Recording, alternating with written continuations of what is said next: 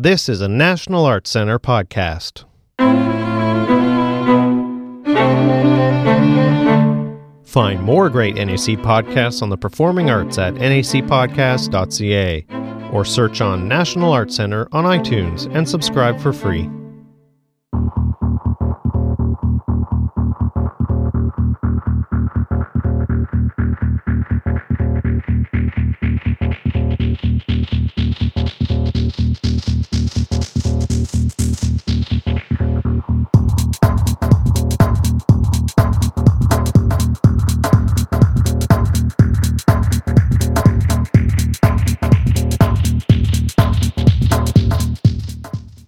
Welcome to this podcast edition of NAC Dance with Cathy Levy, in which Cathy speaks to Catalan dance artist Maria Munoz on the eve of her National Art Center debut in April 2016.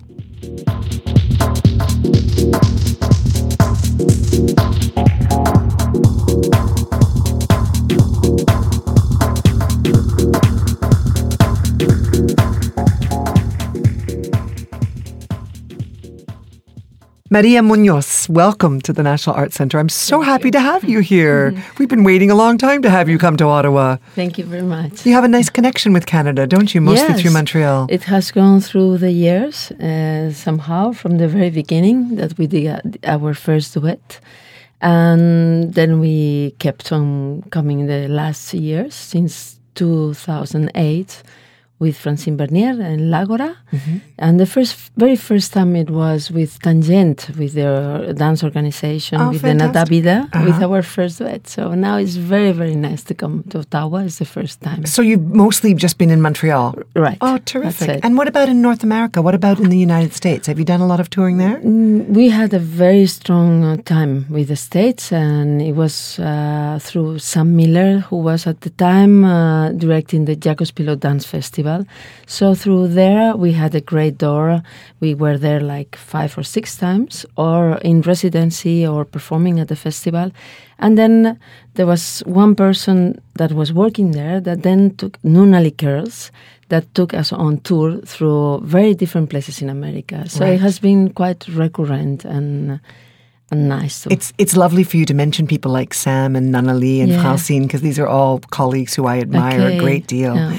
And we we will talk about what brings you, of course, to Ottawa and the Mm-hmm. NAC. But I'd like you to go back a little bit and tell us a little bit about yourself. People don't know you. Where were you born? well, I was born in Valencia. It's a little bit uh, middle south in Spain on the coast. Though my family is coming, uh, my mother is coming from the Pyrenees, so from very uh, rough uh, place, you know, mm, poor. And my father was coming from Guadalajara in the central Spain, even poor, uh, poorer place. So they they were a typical couple that met on the war, and then they decided to make their life far away from their places and find a better life. And so I am the last one of a large family, and my parents were hanging around all the time. And the last destination was Valencia. So I was there studying regular studies until I was 18. And then, um, um, in a way, I was lucky because I, mm, my father had uh, the obsession that we had uh, studies, whatever it was, but, you know, like mm, really universitary studies. And then quite soon I realized that, uh, or I, or either I was studying architecture, or either I was going into something more artistic. And so in a way that was, um, yeah, it was not uh, so easy for the mentality of that time. You know?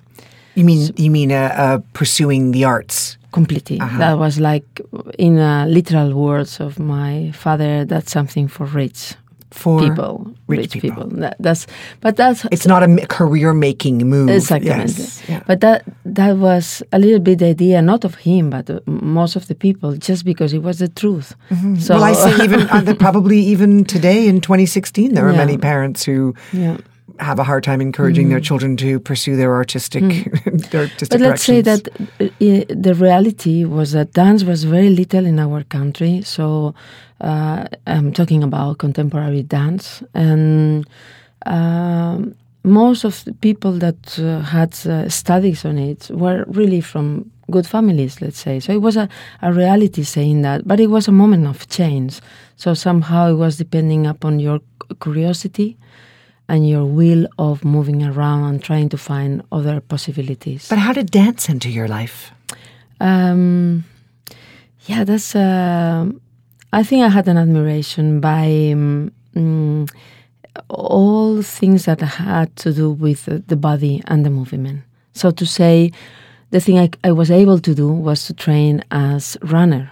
So I was running in a very serious way since I was very small until the age of 15. Long distance 16. running or no, short, short distance, velocity. Interesting, Mm, but then uh, I was admiring very much the artistic gymnastic, or even uh, I.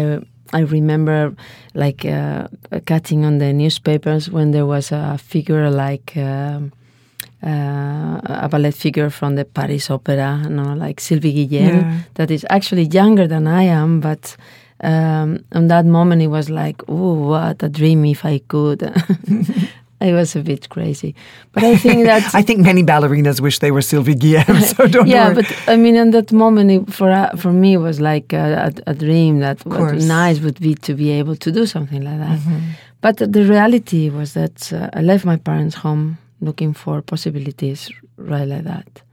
And what I found on dance was a combination of that uh, that emotion I could feel through motion, through running, you know, uh, with the body and with the space, combined with other interests like in, in poetry, in music especially, and even when I was studying on philosophy. So I had the, the when I started to discover um, pieces from older people from many different countries in relation to dance, I realized that it was not so just about cho- choreography, like putting steps on time and space, but very much about concepts, concepts about many other inputs, uh, and all of them fascinated me. So I, I thought maybe there is the door where something I can put something together, even my old interest in architecture. No, like there was something there. Did that interest lead you elsewhere? Because I know I read that you traveled a lot and you studied a number of different kinds of dance. You were also a- a dancer, I believe, in the Netherlands for a while.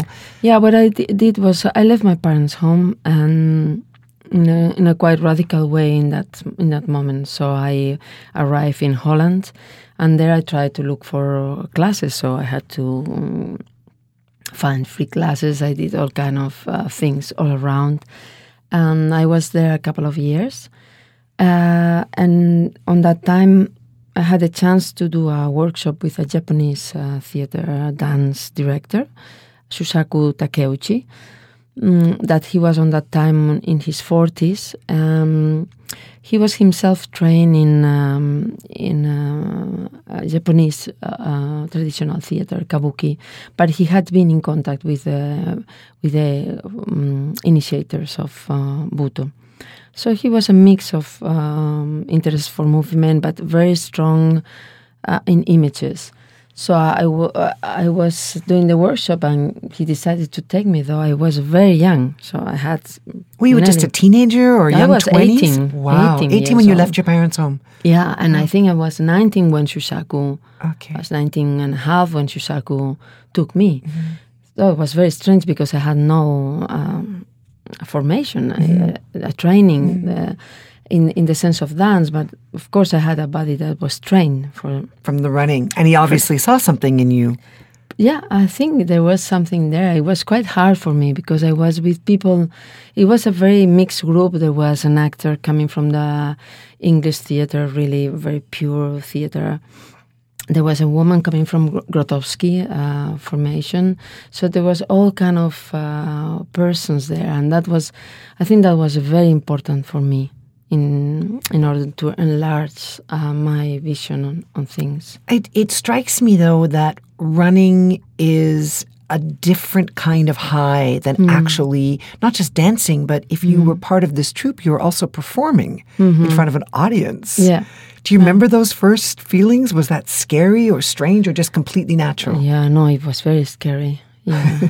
Because were you running competitively in front of people watching Yes, well? yes, and So and that at least was, you had that transition was similar. Though uh, that was one of my problems that I I realized I enjoy very much training, but I didn't like competition. So, um, on the sense that uh, I didn't like that the focus was so narrow. No, that's the thing was to win, and so mm, I think that uh, audience always has been for me a challenge. It's, I'm not a uh, person like I sometimes says of Pep, my colleague, uh, co-directing Malpelo, or other friends dancing that they are really made for the scene. You know, like Mm-hmm. made they the stage. perform in the Mhm. studio when we are per- training. They perform when they are in the audience with a naturality. So for me, it has been always a challenge. Mm-hmm. There is um, so um, that that has been there, and I think it will be there. Well, it's very interesting. Oh, I- want no to leap ahead. It's an interesting uh, thing to note that even though that's always been a challenge for you, Hmm. many years later you're still performing and performing solo work, Yeah. which of course means that you are completely vulnerable and completely exposed to the audience. Well, I think through through the um, through the years, I realized that concentration was a, a big tool for me for um, get over that um, that impression of the audience. Um, and and so, for example, in Bach, uh, we, where a piece in which the music is uh, a, a very solid um, mm, uh, axis, no. Uh, I, I realized that what I have to do is to listen very truthfully to the music on the moment. While you're performing. Yeah. Yeah. And at the moment I do that, it's like many, uh, something gets open and at the same time uh, allows me to go through all those uh, states that reflect the piece. No? I want to come back to Bach, the solo that um, is part of our NAC dance season. Um, but I want to ask you about you mentioned your uh, collaborator, your partner, Pep Ramis. You founded together uh, this company, Malpelo. You've called yourself the co artistic director of this company, and it's the two of you. This has been going now for 30 years, Nearly right? 30 years. Nearly 30 years, which is extraordinary Yeah, and fantastic. How did that come about? Tell us uh, the story of the birth Yeah. of Malpelo. Well, Pep was not a dancer, that's the first thing. So he comes from a musician's family, so he was preparing himself to play cello. And so he, uh, in a certain moment, with a big effort of his father, he moved to Barcelona to have regularly classes there. And then um, he realized that that was asking him all the hours of the day. And then he was in a moment in which he was opening to all kind of chances. Think that we are talking about the the, um, the very early 80s. So we are really the generation that was able to to um, think with a future of um, you know of hope after Franco died. Um, so we were very young, and a lot of things were opening. So mm, I think that was for many people like the idea of getting uh, close in one study and stay there. It was um, very difficult for us. We wanted to travel, we wanted to do things. We so that happened a little bit with Pep. So he started studying um, voice and also marionette in the Theatre Institute. That's where we met, where we saw each other for the first time. And then later on, I started a group with Maria Antonia Oliver, another dancer, and he, she was from Mallorca, like Pep. And then she suggested to bring Pep as a sound technician. he didn't know anything about sound, but the idea was to just get a, a, a, a bigger group where we could all help each other to do something. We were performing on the street a lot, any place, you know, like nothing, we didn't have fear for anything on that sense of inventing um, a reality that was not there at all. What were you doing on the streets, though? Were you doing um, what we would call street performance, or were you doing contemporary dance? We or- would say we have this piece, 10 minutes. Where we, do we do it? In the Ramblas. So we do it in on the street. So it was it was nothing about uh, a type of mm, dance, but uh, an ur- ur- urgency to do it somewhere. To it was the same about rehearsal studios. Like we didn't have, so we have to find any place we we found was okay to rehearse. So it was on that time that I I meet Pep, and we decided to to get a name. Malpelo is the name of a Colombian island in the Pacific. That um, um, is uh, an island that there are only birds and a, a great um, coral uh, Coral reef. coral reef Okay. exactly. So and it's a, uh, uh, where the the submarine currents are crossing. So there was a lot of connotations. We like it.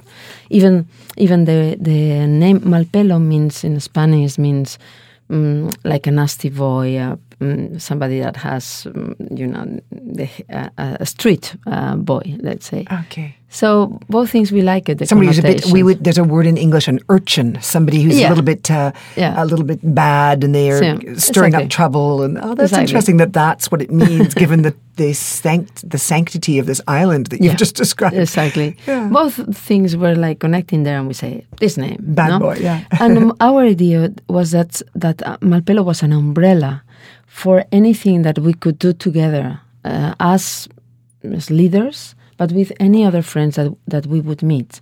So the only thing that was clear is that the body and the movement had to be as the central um, tool. Uh, so that meant that for years we gave a lot of uh, um, importance to how we were collaborating with musicians or with people like Pep himself makes scenography from the beginning. Um, so at the end, I think that most of the performances were a combination of a lot of elements and a lot of collaborations. And based mostly in Barcelona, or based mostly now where your center is, or Well, we when we met in Barcelona, Pep was already there for six years. I was I was for five years, and on the moment we decided to do this umbrella Malpelo that became what is now the the company, we decided to move out of Barcelona in a very um, unconscious way, but we wanted to place ourselves somewhere out of all that noise. And on that moment, um, communication was not um, an easy thing. I mean, there was not internet. Even the place where we arrived, there was no telephone. Wow, Like to get the telephone there was really difficult. Uh, so all our connections, you know, to get performances and things, we were doing it on the on the plane of the town on a telephonic cabin. It uh, faxing. you probably did some fax machines. No, uh, still Nothing? not in the beginning, not. Uh, yeah. Yeah. So tell us about this. I mean, you've had so many projects, 30 years of history. You're still going strong. As I said earlier, this is a, an accomplishment for any major dance company anywhere. And on top of it, um, in the early 2000s, you founded this center, which I read about, and I'm so intrigued and, and envious and delighted. So tell us about that project. by the time so to, to understand how we arrived to the to the center it's very important to know that when we move from barcelona we settle in a very old catalan house which are called masias very big ones with a lot of rooms like the old uh, land uh, houses that mm, several families were living inside and we decided to um, we were working rehearsing in girona in a studio that we find there. It was for dance classes in the evening so we were using it in the morning. And then after 10 years that period those first 10 years we were rehearsing there and traveling a lot around wherever we were invited So if you were doing collaborations, for example, with other musicians or other dancers, they would come to you in Exactly, Girona. exactly. That then they they could stay at home. Mm, We were rehearsing on the studio, and we were also traveling a lot. So that meant we were meeting most of our colleagues that are now in many countries doing great job. We met on those years. So we were invited in in Europe, in Latin America, in the States. It was that period, and after ten years, we we said we need to, to do a project in which we construct a space and where we are able to invite people in their nomad, nomad uh, life to pass by and to leave some of this knowledge they have or that we have shared through the years in our country. That was this kind of obsession. See, that's the the the main um, reason Motivation. was to construct something there. Yeah, so we, we look for and we found we found uh, an old house very close to ours, but in a incredible bad state. So most of the buildings were with the roof down, Down. And there was this big old house that's. Um, um, finally, it, it's a house that is considered as a patrimonial Okay. uh, historic, but it was left there in completely bad state. So that uh, gave us the possibility of buying that house with all the land around. Fantastic. It was just a disaster. Like um, so, we were for one year demanding and making projects and convincing all over that it was very important to construct a studio there in order to be able to renew this historic place um, and to to do a cultural project. And that took us one year. I finally got the permission because it's inside of a natural park. It's just in the beginning, but it is inside. So we asked some credits and then we did the studio. That was the first thing. And since then, we every year we repair one corner. So it, it, it's, it needs so much work still. Still, I tell you, for years we could be thirty more years, or a lot of money on mm-hmm. one on one time. But uh, the the reality is that the um, the project is on already for fifteen years. So the studio is the main place where the we we do the creations and where we invite other artists to be in residence. I mean, this is, uh, you know, people listening, I, I want to just emphasize this is an incredible gift to give to artists that they have this kind of location. I mean, mm. please, everyone go on the website of Malpelo and look at these photographs. L'animal, l'animal L'animal a l'esquena, sì. How would you, how would you um, translate esquena? Uh, esquena is the back, so is the animal on our back. Okay. I mean, the photos are amazing. Mm. 19 hectares of mm. property. And for artists to be able to go there and have basically the, hmm. the, the time and the Yeah. space to research and hmm. make work, I hmm. mean, this is a huge gift. What what we try was to construct an studio that it was very simple, not expensive, and very functional, so that it could give all those minimal things you wish when you go to some place to to work, and then all the, the house and all the places around are quite in the process of, of getting yeah renewed but the land is very nice and the thing is that they get the 24 hours um, to use the space as they want so that's a great uh, concentration You must have great demand. You must have Yeah. difficulty making a choice of who you're going. Do you put a focus more mostly on Spanish colleagues, or is it from people all over well the world? it has passed through different times there was a moment in which um, the the, there was a socialist government in Catalonia that was making, uh, um, how you say, uh, an agreement for three years that finally was like five years having uh, bigger income. And that allowed us to do different activities. So it was residencies, but there were also laboratories where people that were already professional would meet and just have the chance to change ways of seeing things. Um, there were a little bit of workshops, not so much. That was has not been the focus, and there were European projects. So mm, projects with other uh, um, structures in the south of Europe that we invent projects.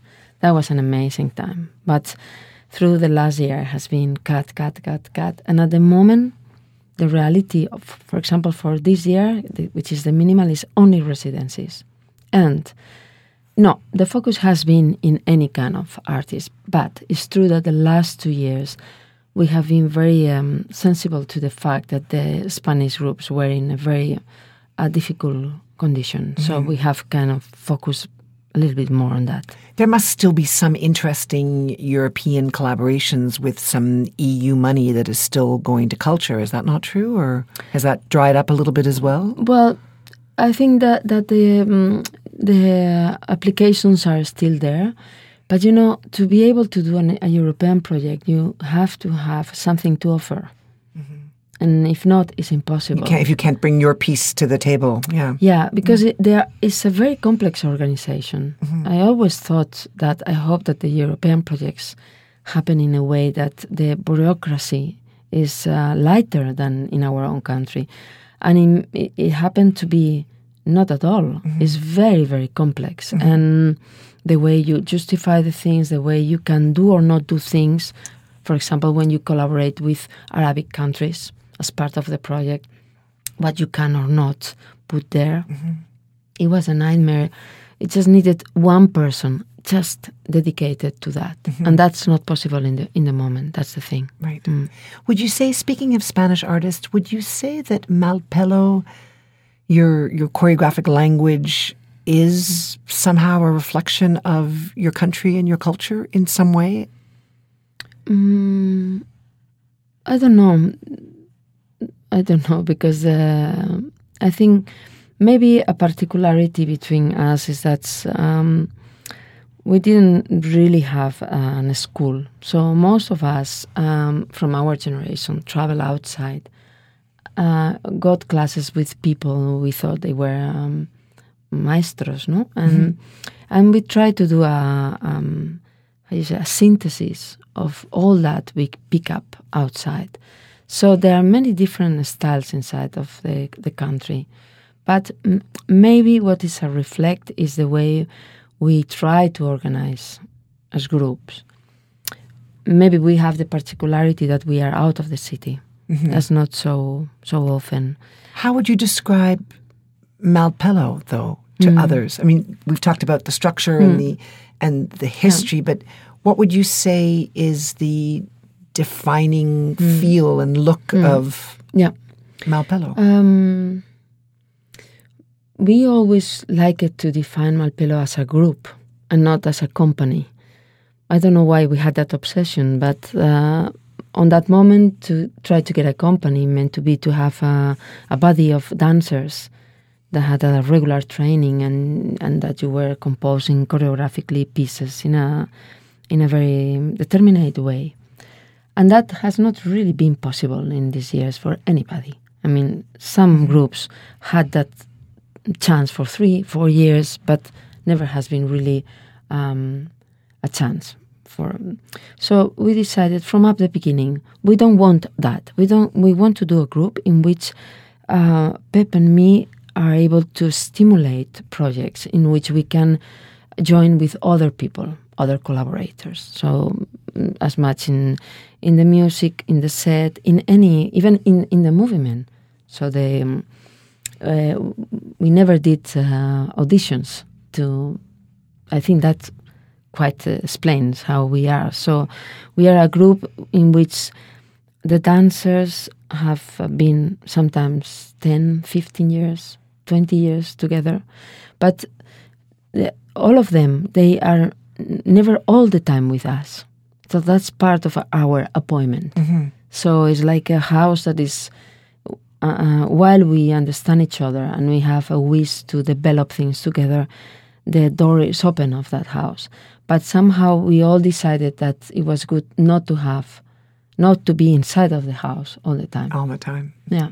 So that means that, for example, Jordi Casanovas, that has worked with us since nearly thir- 30 years, we are together.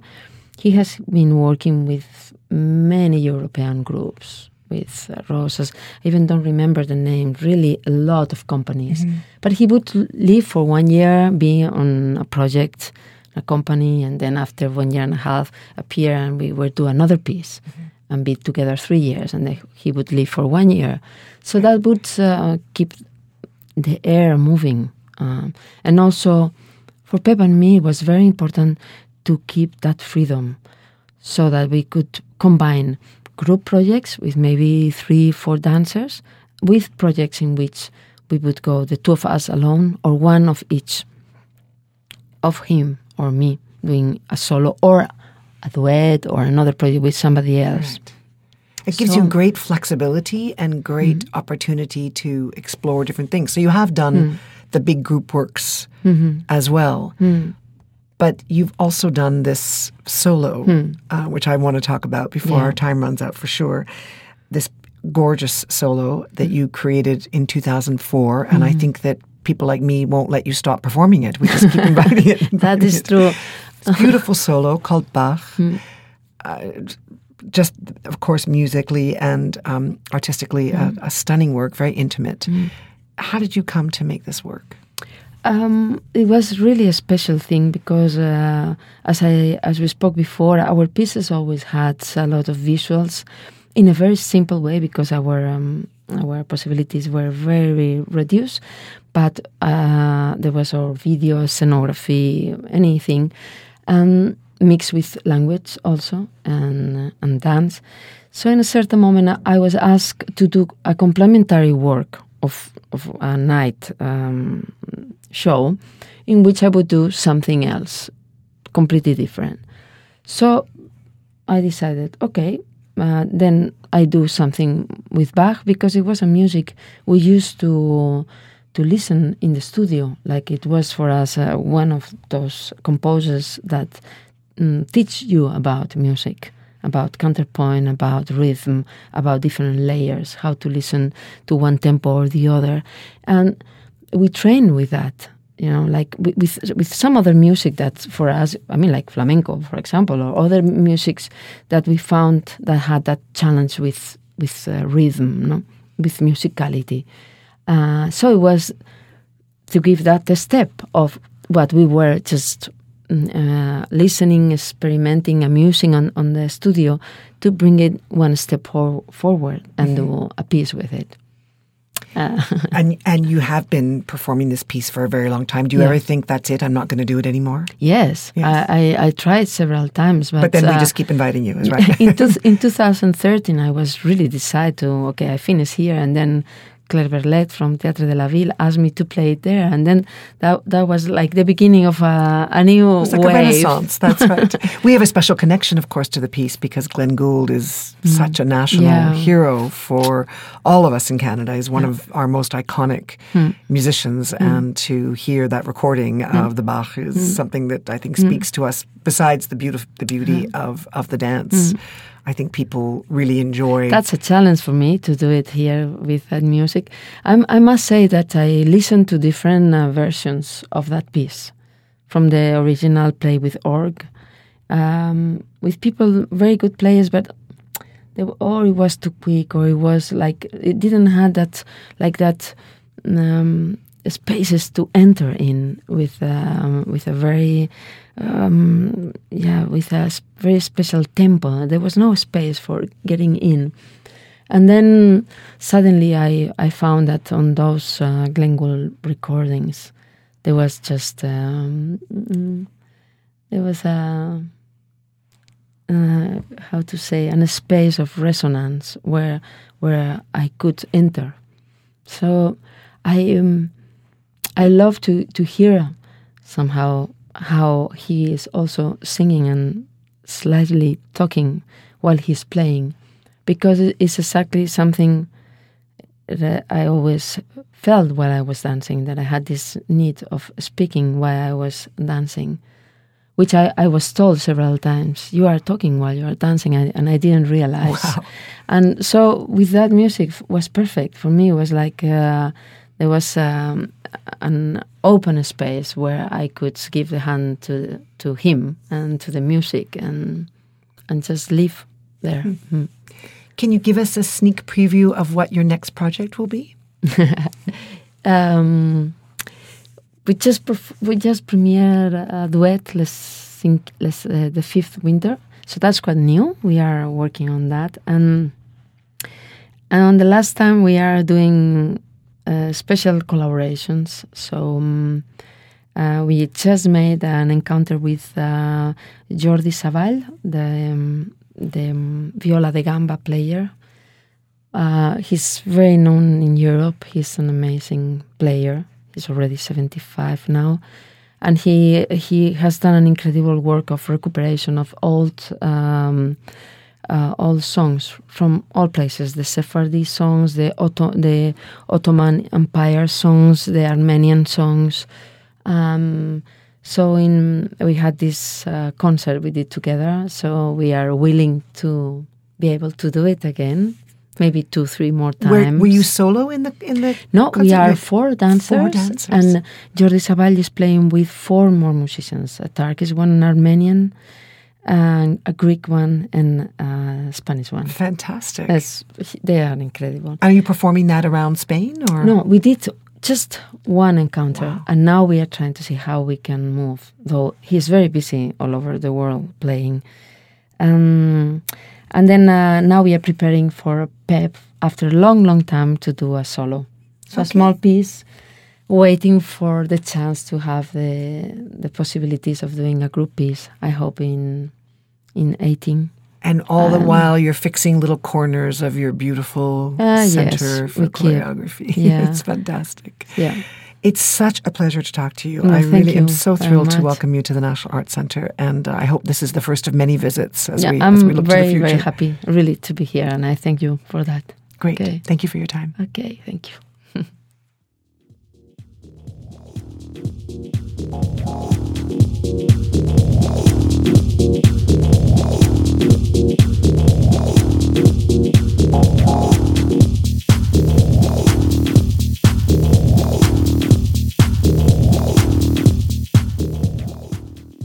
That's all for this edition of NAC Dance with Cathy Levy. Please send us your comments and questions by email at nacpodcast at gmail.com. Don't forget, you can subscribe to NAC Podcasts at nac-cna.ca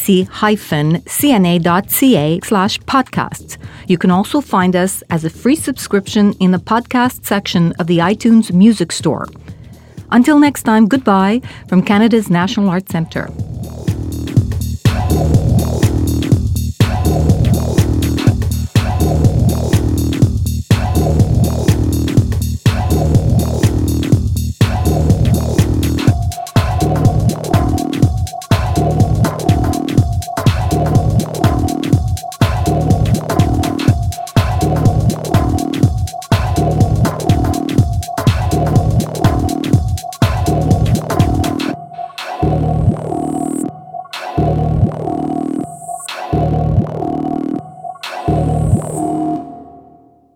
This has been a National Arts Center podcast produced in Ottawa by NAC New Media.